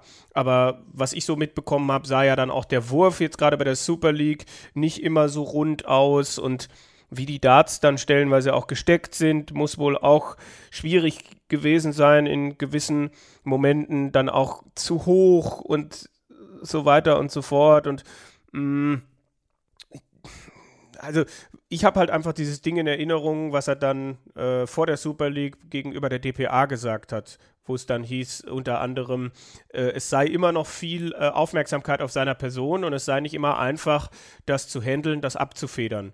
Ähm, die Aussage hatte mich tatsächlich überrascht, weil ich in den letzten zwei Jahren nicht den Eindruck hatte, dass Max viel dafür tut, weniger Aufmerksamkeit zu bekommen. Also ich habe immer, äh, also bin jetzt nicht derjenige, der, der, ihn, der ihn schlecht reden möchte. Ich habe immer auch äh, äh, betont, wie hart er arbeitet und so weiter. Und das tue ich auch nach wie vor. Aber ähm, da kommt ein Buch raus, da wird co-kommentiert, da wird dies gemacht, da wird das gemacht. Mit Sicherheit hat das auch finanzielle Hintergründe, auch das Co-Kommentieren und vielleicht auch das Buch. Und es war ihm ein Bedürfnis, nach Corona dieses Buch rauszubringen. Aber äh, das bringt ja dann nicht weniger Aufmerksamkeit, im Gegenteil. Und das ist dann vielleicht auch ein bisschen kurzsichtig und das nach zehn Jahren, die er ja inzwischen in diesem Business drin ist. Er arbeitet hart, er trainiert mit vielen Niederländern, mit Van Barneveld, mit Jacques Nielat gibt es da Zusammenarbeiten und so weiter und so fort. Und äh, aber daran kann es nicht liegen. Also dafür, dass das spielerisch irgendwie funktioniert, habe ich jetzt nicht den Eindruck, dass er zu wenig tut, aber diese Aussage mit der Aufmerksamkeit habe ich tatsächlich nicht ganz verstanden. Ja, es ergötzen sich ja trotzdem immer noch viele Menschen an seinen Niederlagen. Mhm. Das sehen wir auf Social Media ja auch. Dann ist dann vom Minimizer die Rede, keine Ahnung, solche Geschichten. Also ich finde schon, dass für seine Position, wo er aktuell steht, bekommt er noch relativ viel Aufmerksamkeit. Es werden ja generell immer die deutschen Niederlagen irgendwie immer sowieso schlecht geredet. Äh, keine Ahnung, jetzt, selbst wenn Martin da 5-4 äh, verliert gegen Dick van Dijvenbode, wird dann gesagt, ja, Chance werde ich genutzt, typisch deutsch, keine Ahnung. Ja, das kann man ja gar nicht ernst nehmen, solche Geschichten. Aber viele, viele freuen sich, wenn er verliert, was ich absolut gar nicht nachvollziehen kann. Aber ja, die Aufmerksamkeit ist, glaube ich, noch da ähm, wird jetzt die Frage sein. Ne, die Tourkarte ist ja eigentlich, wenn er nicht jetzt noch den PDPA-Qualifier da ziehen kann und dann bei der WM ein paar Runden gewinnt, ist die Karte weg und dann muss man sehen, ob ihm dann der Neustart gelingt im Januar in Kalka. Ich habe es auch so gesehen. Wurfstil sah nicht so rund aus, aber vor allen Dingen war das für mich teilweise ein gebrochener Mann, der von der Körpersprache her echt verkörpert hat, ey, ich weiß ja auch nicht, was hier los ist. Ähm, was ist irgendwie mit meinem Spiel so, ne? Kann, ich will jetzt auch gar nicht irgendwie, dass, dass äh, Flo da jetzt den Stab bricht oder so, äh, aber wie, wie hast du denn, Max, erlebt, die Tage?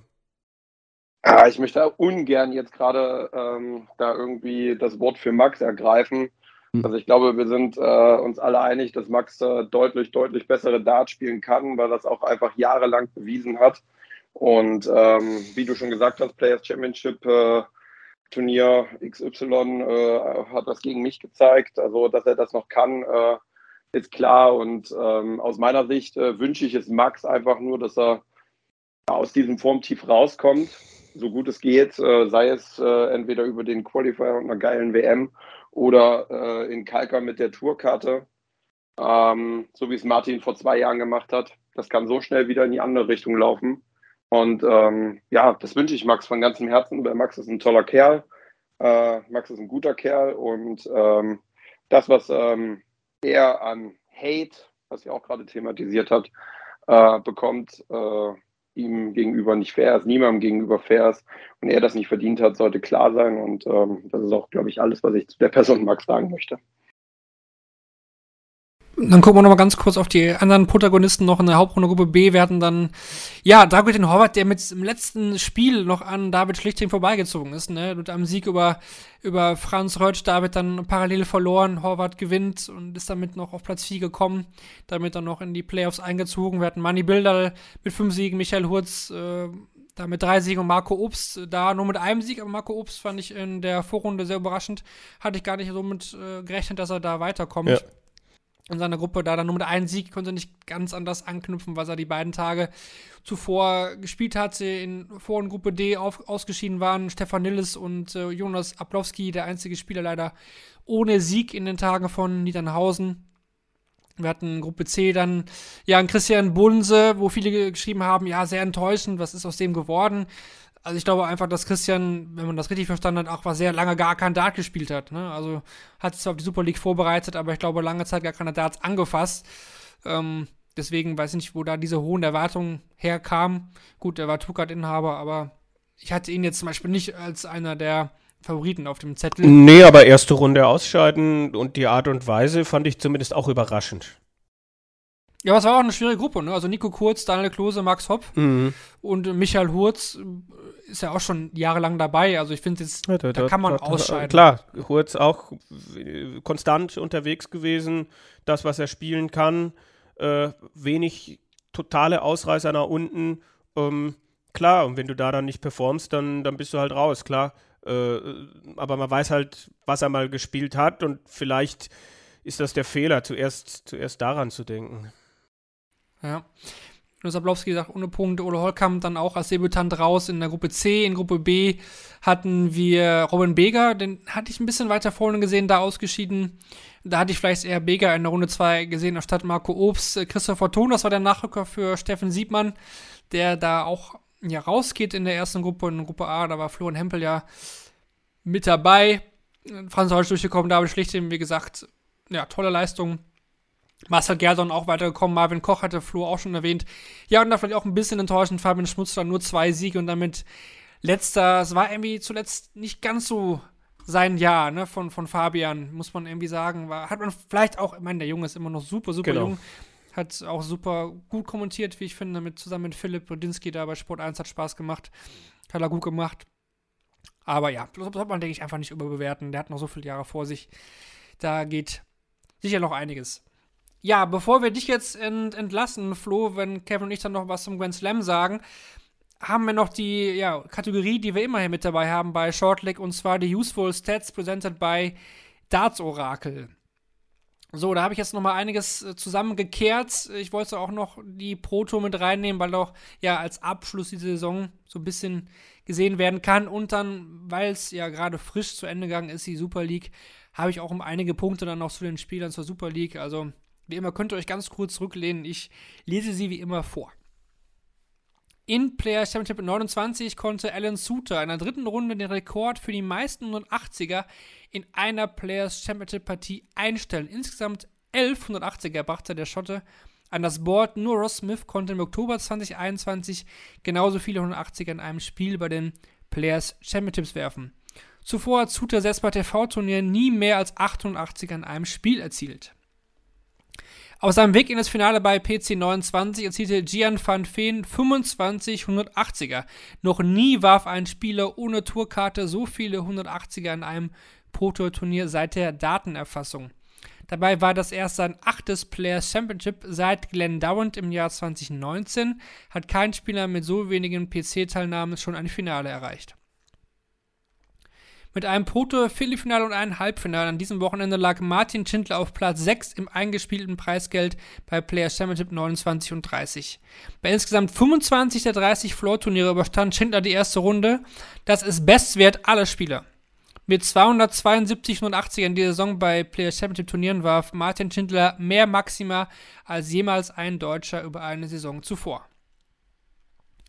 Jetzt dann noch die Statistiken zur Super League. Mit seinem 10 zu 8 Erfolg im Finale über Nico Springer ist Florian Hempel nach André Welge.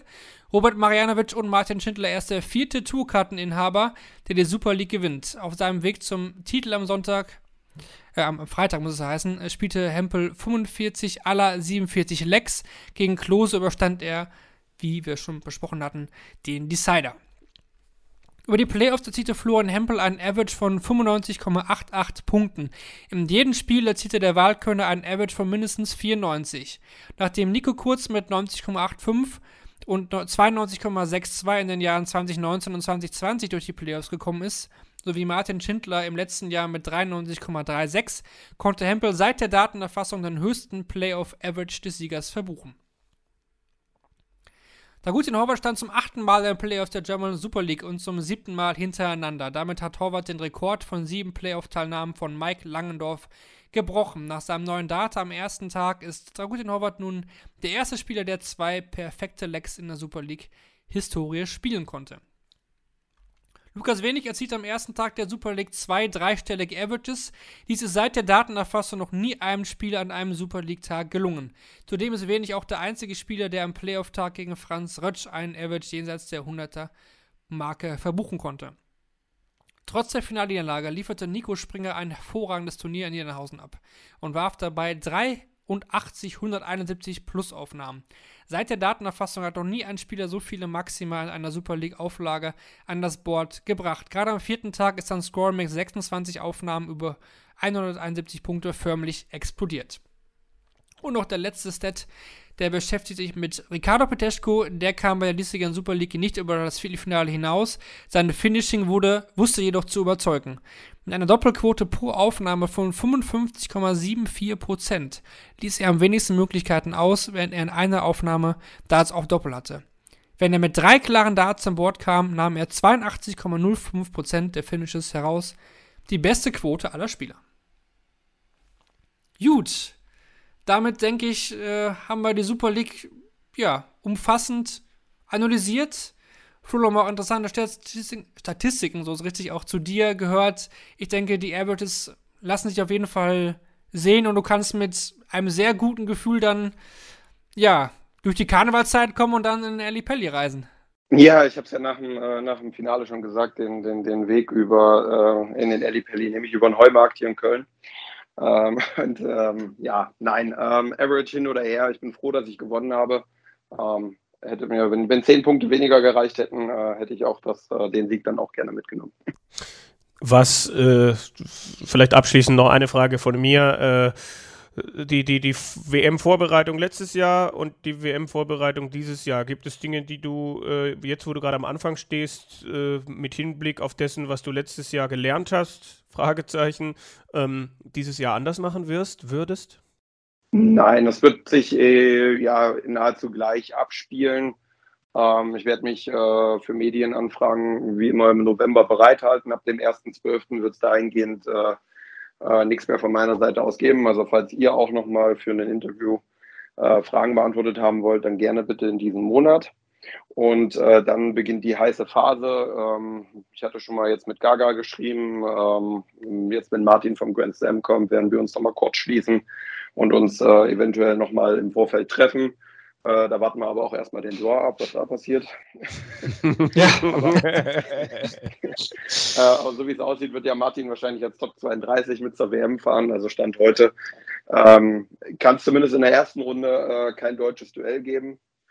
Und ähm, ja, da äh, schauen wir jetzt einfach mal und dann wird viel trainiert, äh, viel gespielt, viele Turniere mitgenommen, äh, noch eine Gala mitgenommen und ja, sicherlich wird mein Verhalten vor Ort sein, sollte ich das erste Spiel gewinnen, äh, werde ich sicherlich vor Ort noch äh, das ein oder andere Mal öfter an Bord stehen. Das war letztes Jahr das Problem in den fünf, sechs Tagen zwischen meinem Zweit- und Drittrundenspiel. Da habe ich einfach ja, konnte ich einfach auch gar nicht so viel Zeit am Practice Board verbringen, weil äh, durch die Corona-Zeit uns ja nur zwei Stunden zur Verfügung standen pro Tag. Ähm, das wird dieses Jahr sicherlich anders gemacht. Aber im Vorfeld ähm, der WM werde ich äh, ja, das wahrscheinlich genauso handhaben. Also Kneipen und Theken macht euch bereit, Florian Hempel kommt. Für diverse Turniere, okay.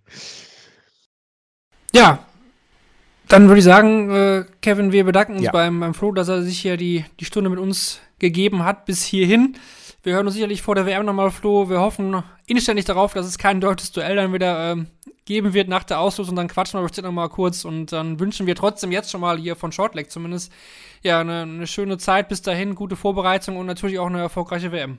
Vielen, vielen lieben Dank. Äh, ja, schön, dass ich hier sein durfte. Hat mir sehr viel Spaß gemacht und ja, euch noch viel Spaß mit der Grand Slam-Analyse gleich. Das kriegen wir hin. Alles klar, Flo. Alles klar. Vielen Dank. Bis gut. Ciao, ciao. Tja. Tschö. Gut, dann machen Kevin und ich jetzt noch weiter mit dem Grand Slam. Ja, Zwischenruf kann man sagen. Wir nehmen, wie gesagt, auf am Montag, den 14.11., kurz äh, vor der Abendsession des Montags. Da fallen ja dann auch schon die finalen Entscheidungen in den Gruppen A bis D.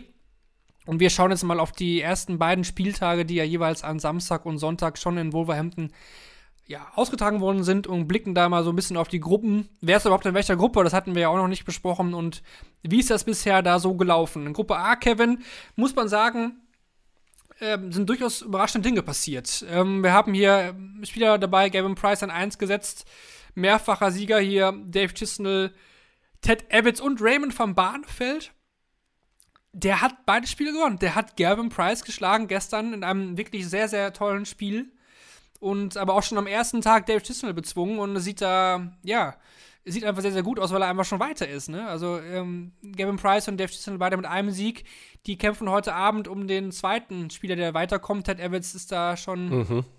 raus aus der Geschichte und Barney ist, ja, safe weiter und hat Möglichkeiten, diese Gruppe zu gewinnen. Ja, ich wollte gerade schon anfangen, irgendwas zu singen, äh, irgendwie irgendwelche Barney-Fan-Gesänge, aber ich dachte, ich, ich lasse das mal, aber natürlich muss ich zugeben, ich habe ich hab das Spiel gestern gegen Price nicht gesehen. Vielleicht hat er auch deshalb gewonnen. Also ich habe das oft bei, bei Vereinen, Spielern, sonstiges, wenn, wenn ich nicht zugucke, dann äh, spielen sie besonders gut.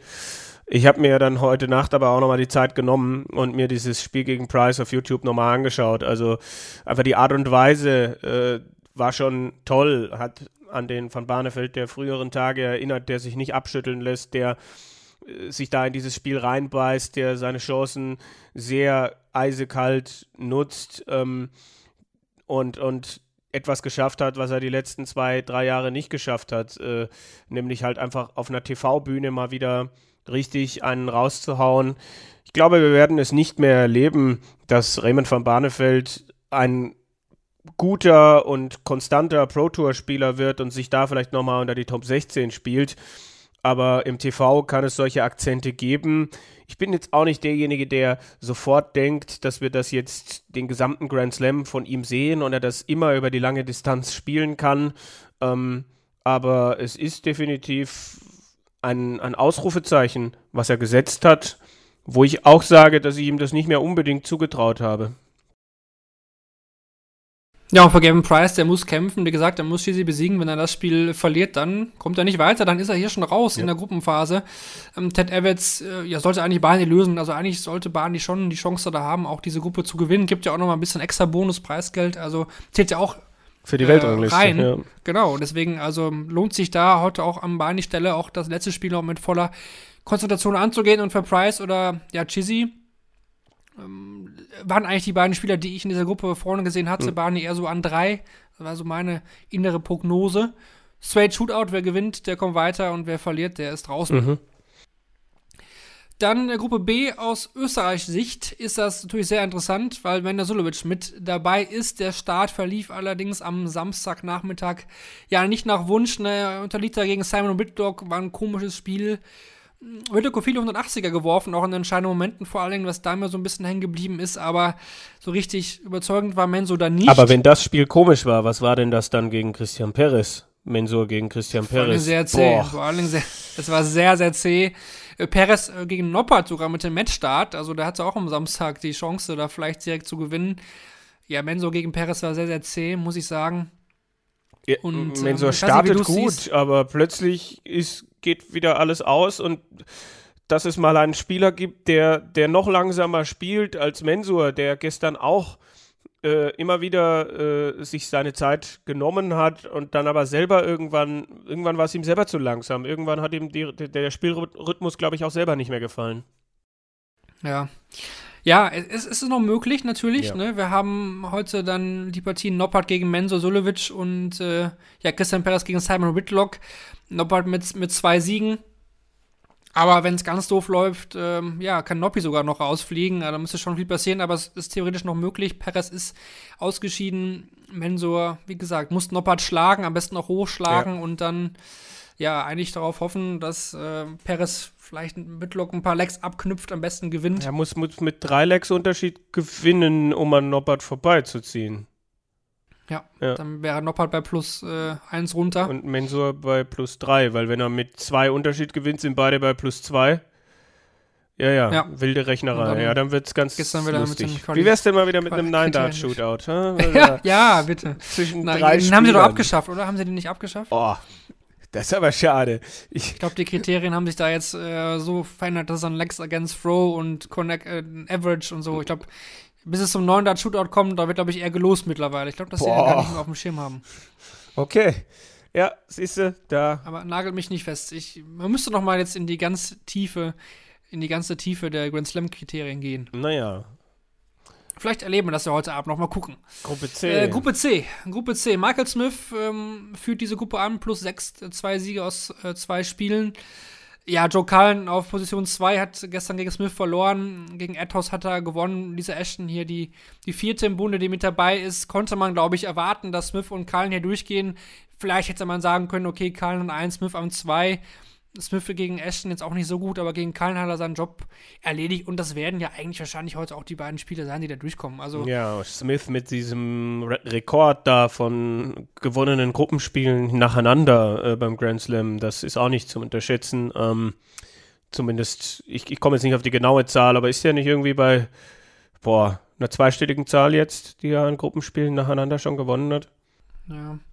Ja, müssen müssen wir auch nochmal äh, nachprüfen. Aber da kommt er eigentlich immer sehr, sehr gut zurecht. Da ja. hast du definitiv recht. Ähm, spielt heute gegen Richie Adhouse und Kallen natürlich mit dem Pflichtsieg dann vielleicht gegen Lisa Ashton, die auf der Bühne war okay. Aber war, ich erwarte von Lisa Ashton auf der Bühne eigentlich nicht so viel, hatten wir ja auch schon mal thematisiert.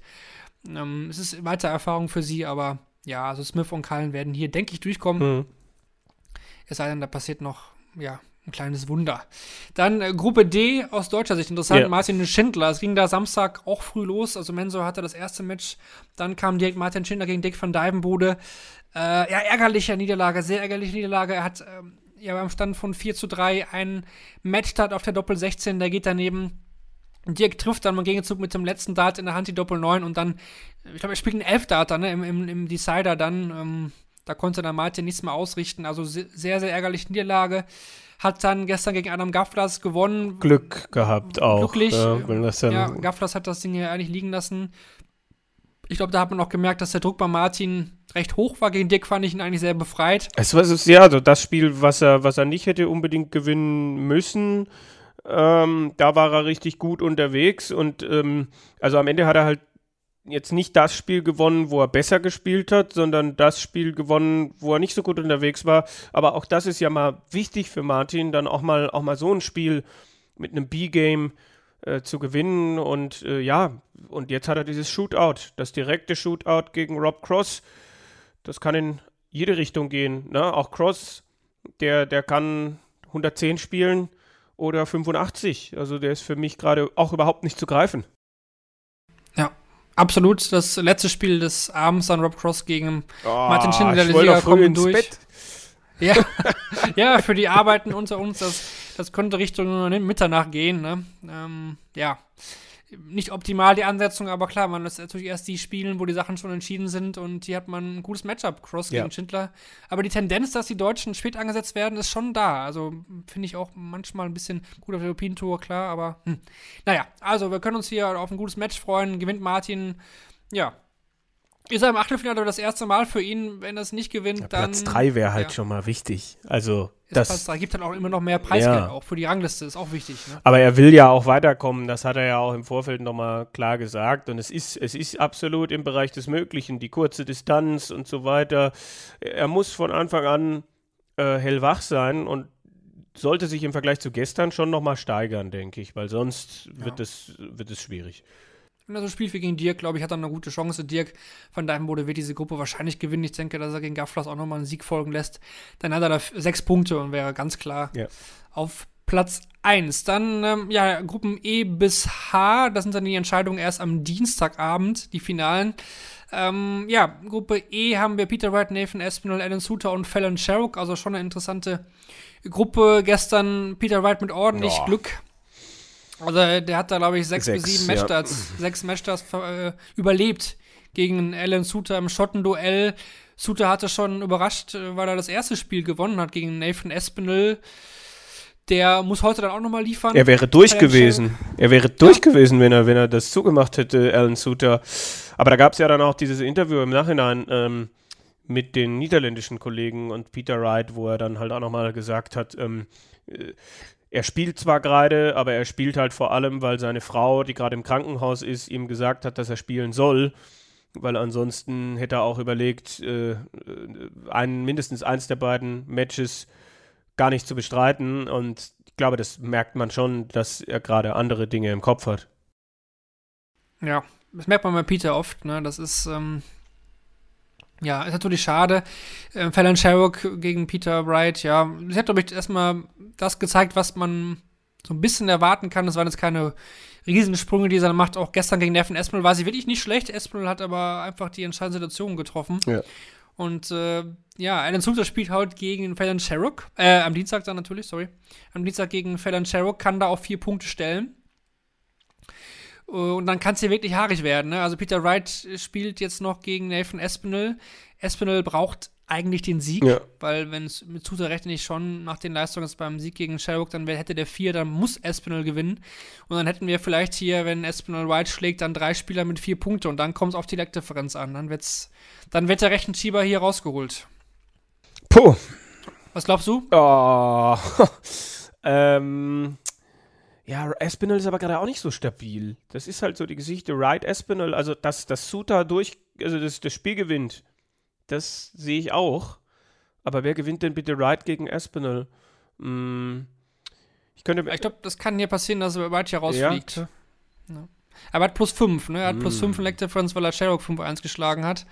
Espinel plus 3, Alan Suter hat plus minus 0. Ja.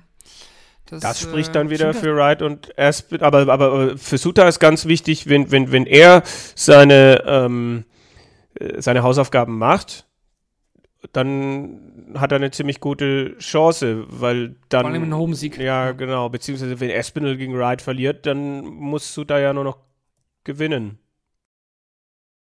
Äh, Wenn, wenn Wright gewinnt gegen Espinel und er äh, selbst gewinnt gegen Sherbrooke, ist es ganz Ja, klar. ja, er genau. durch. Ja, dann braucht man auch nicht rechnen. Boah. Naja, wir werden es, äh, ihr werdet es sehen und wir werden es dann noch analysieren, natürlich entsprechend dann äh, in der Analyse in der nächsten Folge. Gruppe F, da haben wir Johnny Clayton, Jermaine Watimena, Damon Hatter und Leonard Gates. Ähm, auch kuriose Geschichten mit dabei Mhm. gewesen, können wir gleich nochmal drauf zurückkommen. Also, ähm, da haben wir die ersten Spiele gehabt.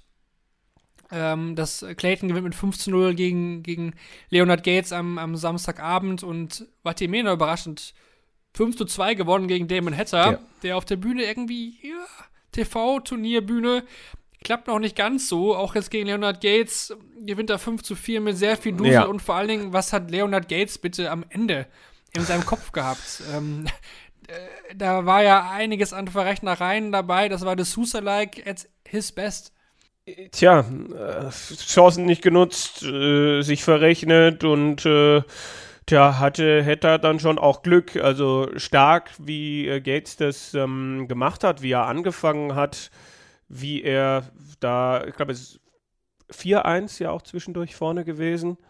Also, das war schon Werbung für sich selber, aber ja, er muss es dann halt eigentlich auch fertig spielen. Und da hat er, hätte er dann doch nochmal was geschenkt, weil ansonsten wäre die Situation für The Heat eine ganz andere. Das definitiv. Ähm, wir haben Clayton hier mit plus 10 und 4 Punkten. Also, das ist, ähm, Safe. ja. Das ist eine Ansage. Hat, hat er, sind das plus 10? Haben wir das ja richtig? Ja, 5-0, Ausgerechnet, 5-0. ja. Ja. 5-0 5-0 macht nach Adam Riese 5 plus 5 sind 10. Stark. Von Johnny Clayton, ähm, der jetzt dann noch gegen Damon Hatter spielt. Habe ich das richtig? Ja, habe ich richtig. Ja. Da ist noch was drin, ne? Also für Watimena hätte ich jetzt auch nicht mitgerechnet. Gates, Watimena kann Gates natürlich schlagen, dann hat er Mhm. auch vier Punkte und dann, dann müsste Hatter auch schon gegen Clayton punkten. Also es kann ja wirklich sein, dass Clayton und Watimena durchkommen. Hätte ich nicht gedacht. Hätte ich nicht gedacht. Nein, aber äh, ist durchaus ein gewisser Aufwärtstrend bei Vatimena auch erkennbar, so generell. Und das, was er da jetzt angeboten hat, auch gestern, ähm, war, war okay. Äh, und, und ja, schauen wir mal, wie das, äh, wie das weitergeht. Also der, der, bei dem habe ich gedacht, der, der rutscht so langsam die Rankings runter. Letztes Jahr überhaupt nicht gut gewesen, aber Mhm. jetzt sich so wieder ein bisschen reingepirscht. Parallelgruppe wäre halt Bright Espinel vielleicht Zutat. Also da kommen dann auch schon wirklich interessante Achtelfinalbegegnungen auf uns zu. Gruppe G, wir haben Michael van Gerven auf Platz 1, das ist wenig überraschend. Dahinter dann Ross Smith mit zwei Punkten, Luke Woodhouse mit zwei Punkten und Nathan Rafferty bisher ohne Sieg. Van Gerven, ja, also mm, hat mich jetzt trotzdem noch nicht so ganz abgeholt, vor allen Dingen gestern Ja. gegen Luke Woodhouse. Ähm, hat mich das nicht so wirklich überzeugt. Da muss ich äh, ehrlich mit dir sein. Ja, Woodhouse, der super anfängt mit einem 12-Data, aber danach halt irgendwie Obwohl, ja. Van Gerven so ein bisschen das Feld überlässt. Äh, und der 99er Average, der kann täuschen bei, bei so einer Distanz irgendwie. Also da war halt dann auch ein starkes letztes Leg dabei, als eh schon alles äh, entschieden war. Also hier sind Averages, finde ich, gerade bei dieser kurzen Distanz, wenn es ein 5-1 ist, wenn es ein 5-0 ist, ähm, sollte man sich da weniger draus machen. Ja, also Van Gerven noch gegen Ross Smith, der braucht natürlich auch eigentlich den Sieg. Ne? Kann nicht darauf bauen, dass Rafferty gegen Woodhouse gewinnt. Van Gerven hatte plus sieben, also er landet auf jeden Fall bei plus zwei mindestens, mit bei vier Punkten. Da kann Woodhouse nur mit einem 5-0 hinkommen. Also eigentlich ist Van Gerven hier eigentlich auch schon ja, eine Runde weiter, muss man sagen. Woodhouse gegen Rafferty, natürlich mit der Chance, um Druck aufzubauen dann. Aber Ross Smith, ja. Aber würde ich jetzt nicht ausschließen, dass Ross Smith gegen Michael van Gerven gewinnt. Das würde ich jetzt gar nicht, gar nicht mal so sehen. Dann haben wir noch eine Gruppe für euch, Gruppe H. Ja, die war eigentlich sehr interessant, weil ich so ein bisschen so meine Lieblingsgruppe bei Ja. der Auslosung, muss ich sagen, Mhm. weil da sehr interessante Charaktere mit dabei sind. Wir haben Luke Humphreys, Josh Rock, Ryan Searle und Scott Williams für euch hier. Luke Humphreys führt die Gruppe an, zwei Siege aus zwei Spielen plus sieben. Eine Leckdifferenz, das sah dann wirklich bei äh, Cool Hand Luke echt äh, sehr gut aus. Gestern auch noch 5-1 gewonnen gegen, gegen Ryan Searle. Das war, war stabil, definitiv. Und äh, am Samstag hatte er schon Scott Williams mit 5-2 bezwungen. Der wiederum dann gestern gegen Josh Rock mit 4 zu 5 knapp verloren und Rock dann seinerseits in seiner ersten Partie 4 zu 5 verloren gegen Ryan Searle. Also da kämpft man jetzt eigentlich noch ja, um Platz 2 in der Gruppe. Ja. Du Kampf ist bei plus 7. Der wird hier durchkommen und dann, ja, Äh, Rock, der gestern, wenn wir auch über Lex reden, sich das Leben dann schon selber schwer gemacht hat, als er dann plötzlich äh, angefangen hat, äh, Matchstarts zu vergeben und so weiter. Also er hätte das klarer gewinnen können. Und bin ich gespannt, ob das am Ende ihm nicht vielleicht doch noch zum Verhängnis wird. Ryan Searle, der gerade auch im ersten Spiel ähm, und jetzt auch gestern gegen Humphreys gut 103 gespielt, aber auch hier äh, ist ja halt die Frage, wie aussagekräftig an, hat er quasi eigentlich nur mitscoren können, bis auf ein Leg. Ähm, aber Searle gefällt mir besser als, als vielleicht zuletzt. Also da ist, da ist das letzte Wort vielleicht noch nicht gesprochen irgendwie. Ich meine, Humphreys, Humphreys gegen Rock, das ja. kann schon auch nochmal Ja. knallen. Genau, und wenn Rock da halt nicht Punkte, bleibt er bei plus zwei stehen, äh, Punkten, äh, bei zwei Punkten, wird dann im Minus gehen. Und dann muss Searle halt auch äh, gegen Williams, ja, vielleicht äh, reicht dann ein ganz knapper Sieg auch. Wir werden es wir werden's beobachten. Das, äh, ja, der Stand nach zwei Spieltagen, wie gesagt, in der nächsten Folge werden wir den Grand Slam dann nochmal, ja, vor allen Dingen an die K.O.-Phase natürlich analysieren und blicken dann auf die Player Championship Finals voraus, dass er dann auch schon direkt, damit geht es dann direkt weiter. Vorschau trotzdem noch mal auf die nächsten Wochen. Was steht noch ähm, parallel an oder was gab es noch für Infos? Vielleicht ganz interessant, also wir haben den Südwest-Europa-Qualifier in Avilla in Spanien. Wir haben da die Spanier dabei, die Portugiesen, die Franzosen. Da ist das Teilnehmerfeld auch schon bekannt. Jacques Lape zum Beispiel nicht mit dabei, ein bisschen überraschend vielleicht. Also da wird es wahrscheinlich auf irgendeinen Spanier oder Thibaut Tricol hi- hinauslaufen. Schauen wir mal. Dann haben wir den Osteuropa-Qualifier in Eisenstadt in Österreich. Da dementsprechend die Österreicher mit dabei, Kroaten, Tschechen, Polen, Schweiz, die Schweizer auch. Also auch da spannender Mix wieder, muss man sagen. Ja, wäre natürlich eine tolle Geschichte. Den ersten Schweizer bei der WM, Stefan Belmont, Fragezeichen. Nicht auszuschließen. Soll ja ein paar Spieler geben, die gleichzeitig dann bei den Czech Open WDF spielen und wahrscheinlich Mhm, eher nicht mhm. die äh, Osteuropa-Quali spielen. Ähm, darunter auch ein Hannes Schnier, bei dem ich schon auch denke, wenn der einen guten Tag hat, dann kann der sich auch da bei diesem Quali Qualifier durchsetzen. Äh, natürlich hat man dann auch einen Sebastian Bialecki absolut, Absolut, Äh, auf, auf der ja. Rechnung. Den hätte ich vielleicht auch als erstes nennen sollen, aber äh, ja, das sind so, sind so das, ne? Die Eintagesqualifier haben ihre eigenen Och, Gesetze. Ja, absolut. Wenn du lass da mal, wir, wir haben ja auch keine Setzliste oder sonst was. Nein, nein. Also, ah, am Ende macht Ja. irgendjemand ganz anderes. Ich weiß es nicht. Wir werden es in der nächsten Folge dann besprechen, was jetzt noch reinkam. Viaplay zeigt die European Tour jetzt in UK. Niederlande, Polen und den Nordic- und Baltikländern bis 2027. In dieser entsprechenden Newsmeldung spricht Matt Porter auch von einem Preisgeld von über 2,2 Millionen. Das bedeutet, dass natürlich dann auch dementsprechend eine Erhöhung stattfinden muss. Wenn er das so ankündigt, dann wäre das ja eine deutliche Erhöhung der European Tour Preisgelder. Wir wären da bei circa, bei 13 Turnieren bei circa 170.000, je nachdem, wie man es verteilt dann. Also da kommt dann ordentlich am Preisgeld auch, auch rauf, wie es sich dann genauer verteilt werden, war natürlich auch dann. Da wird natürlich Zeit. Also wenn man jetzt sieht, Ja. dass, dass inzwischen ein Finale auf, auf, auf der Pro Tour fast genauso viel wert ist wie ein Finale auf der European Tour, da stimmt halt was nicht mehr. Absolut. Ich denke, das hat die PDC auch erkannt und wird hier auch dann nachbessern. Kommen wir zur Umfrage, die wir hatten. Wir hatten ja gefragt, wer gewinnt die PDC Europe Super League 2022. Ihr hattet abgestimmt und ihr hattet Ricardo Peteschko vorne gesehen mit 33% der Stimmen. Lukas Wenig hatte 23% bekommen und auf den am Ende siegreichen Florian Hempel entfielen da 22%. Nico Springer hatte noch 8, Max Hopp 4, Dauke den Horvath 1% und alle anderen Spieler, die wir noch nicht genannt haben gerade. Hattet ihr mit 8% gesehen, also 22% hatten hier den richtigen Riecher. Und heute dementsprechend die Frage, ihr habt es äh, ja schon sehen können ein bisschen, deswegen vielleicht dieses Jahr mal ein bisschen einfacher. Wer gewinnt denn den Grand Slam 2022 am Ende? Wir lassen die, die Frage, ich denke mal so, noch ein paar Tage offen. Ne? Also bis zum Finale natürlich nicht, dann ist ja Quatsch, aber die Folge kommt jetzt da dann Montag, Dienstag äh, raus, dann ja, ich denke mal so, nach dem Achtelfinale solltet ihr ja schon entscheiden, Ja. wer es am Ende macht. ja, ich würde sagen, Kevin, Das war heute mal eine et etwas kürzere Folge. Das tut aber auch ganz gut, tut auch gar nicht weh. Nein. Äh, wir hatten den aktuellen Super League-Sieger hier. Nochmal danke an der Stelle an Flo, dass er sich die Zeit genommen hat. Hier ein gern gesehener Gast. Und ja, für uns geht es dann hier auch relativ schnell weiter dann mit der Grand Slam-Analyse. Und dann hört ihr uns auch schon wieder Porsche auf die Player Championship Finals. Und dann geht's ganz, ganz flott Richtung WM. Ja, Mensch, äh, also wenn die Folge rauskommt, äh, wird es nur noch einen Monat bis zur WM sein. Also schöne Geschichte. Äh, es bewegt sich wieder alles darauf zu und äh, es werden noch ein paar spannende Geschichten während dem Grand Slam und dem Players Championship Finals er erzählt, wo sich dann Leute wieder hervortun oder andere wieder nicht. Und dann werden wir, werden wir viel hin und her überlegen und prognostizieren und machen und tun. Also es fängt schon ein bisschen an zu kribbeln. Also jetzt noch nicht so, dass ich irgendwie jeden Tag denke, boah, noch so und so viele Tage, aber so dieser eine Monat Schallmauer, die, die kickt schon. Die kickt, absolut.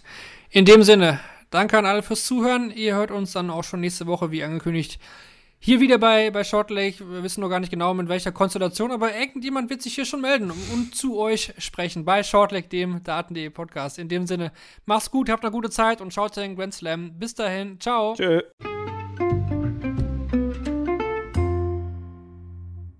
Schatz, ich bin neu verliebt. Was? Da drüben. Das ist er. Aber das ist ein Auto. Ja, eben. Mit ihm habe ich alles richtig gemacht. Wunschauto einfach kaufen, verkaufen oder leasen. Bei Autoscout24. Alles richtig gemacht.